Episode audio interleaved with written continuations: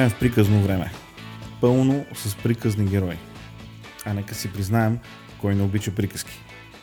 Кой не слуша с затаен дъх как ще се развие сюжета.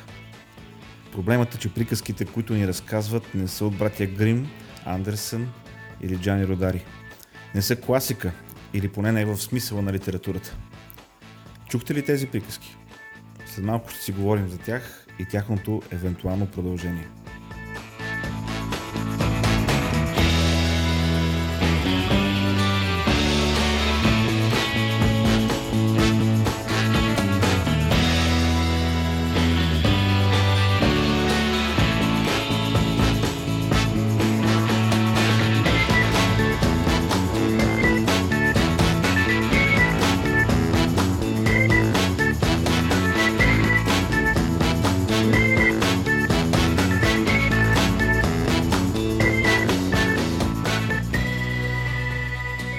Преди месец един изкусен разказвач от Дубай ни разказа приказката за Али Баба и пещерата на лотарията.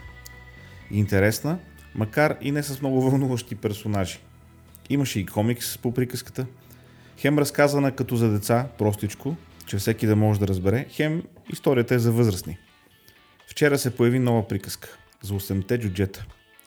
За сега Снежанка липсва – Новият сюжет също е много интересен и даже вече има филмова продукция по историята. Ако не сте го гледали, трябва да го видите на всяка цена. Мисля, че продуцент е антикорупционният фонд.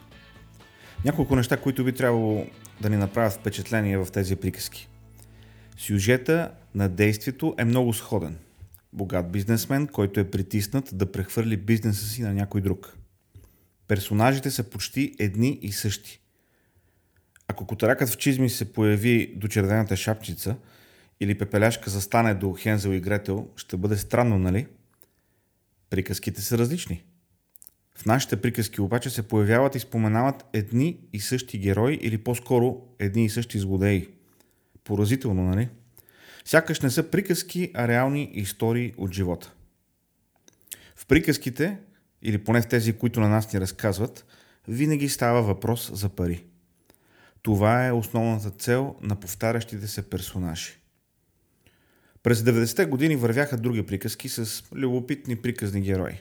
Перата, крушата, крокодила и други подобни представители на флората и фауната. Като че ли тази приказка беше свършила? Не. Повтаря се и сега. С любезното съдействие или по-точно с активното участие на цели държавни институции и хора от най-висшите етажи на властта. И докато ни хвърлят димна завеса с джендър проблематика, норвежци и доброто старо време, те овладяват държавата, пропиват с отровата си всяка институция и буквално дезинтегрират обществото ни. Сюжетът на тези две приказки е основата на обществото ни днес. Така функционира България. Замисли се за всяко нещо, което не работи в тази държава.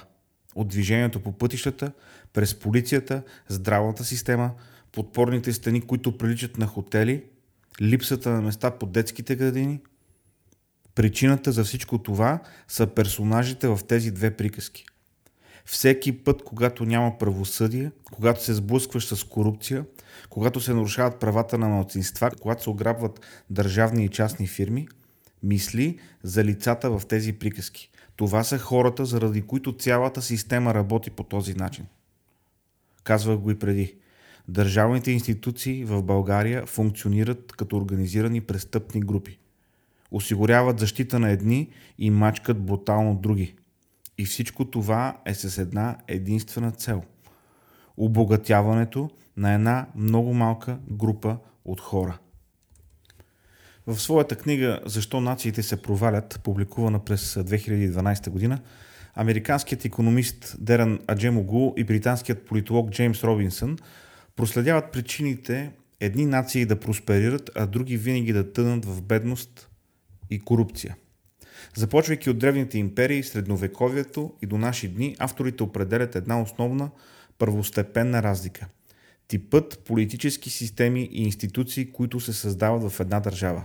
Те ги наричат инклюзивни, т.е. такива, които включват повече хора и работят за общото благо, и ексклюзивни, такива, които работят за благото на една върхушка – Политическата система и институциите в България днес стават все по-ексклюзивни. Те обслужват интересите на една малобройна престъпна шайка.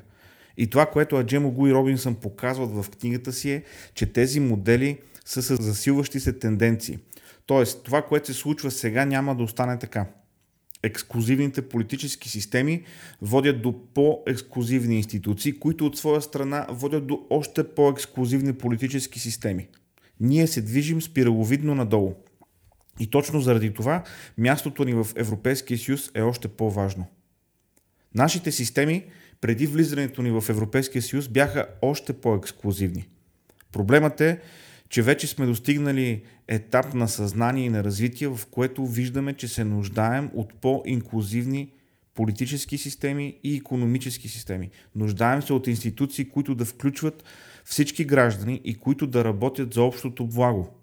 Европейският съюз ни даде една добра структура, даде ни една добра схема, даде ни едно добро скеле.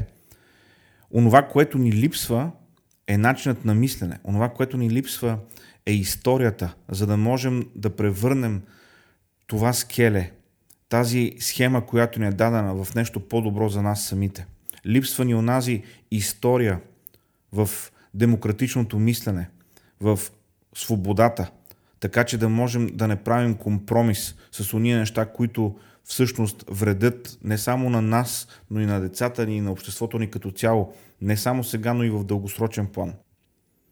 Повече от всякога ние се нуждаем от Европейския съюз. Повече от всякога ние се нуждаем от помощта, която можем да получим. Не просто финансова помощ, помощ за нашите институции, помощ така, че правото и законите да имат върховенство в нашето общество. Днес е по-лесно хората да се захласват по Тръмп. И под хората, разбира се, имам предвид хората, които са на някаква политическа позиция или властова позиция. Гледам Гай Верховщат от Европейския парламент, от европейските либерали. Коментират Тръмп и неговите взаимоотношения с Польша.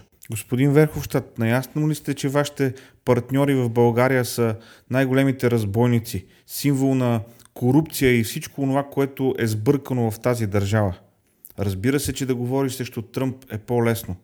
Разбира се, че така по-лесно можеш да покажеш колко добър си ти и колко лош е някой друг. Не става обаче въпрос за това. Ние се нуждаем от помощ нашите институции да станат по-инклюзивни, да започнат да работят в полза на хората. До кога ще трае всичко това? До кога ще ни разказват тези приказки? Има ли точка на кипене, която ще бъде достигната?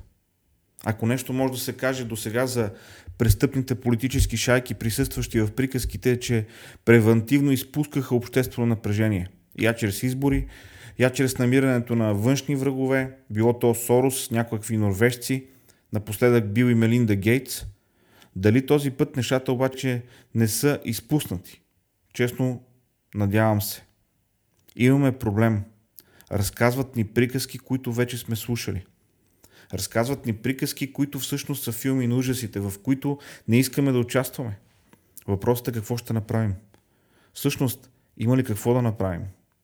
Все нещо можем да направим. Точно сега е още по-важно почтените хора да продължават да бъдат почтени. Важно е да не мълчим. Важно е да не ставаме съучастници. Да не финансираме съзнателно машината на злото. Важно е да намерим самишленици по важните въпроси и да работим заедно за промяна в обществото ни. Не трябва да спим. Не трябва да се примиряваме. Не трябва да се отказваме. Следващия път ще ми гостува точно такъв човек. Самишленик, активен гражданин, непримирим ентусиаст, който прави всичко възможно нещата в България да бъдат по-добре. Това беше от мен за сега. До следващия път.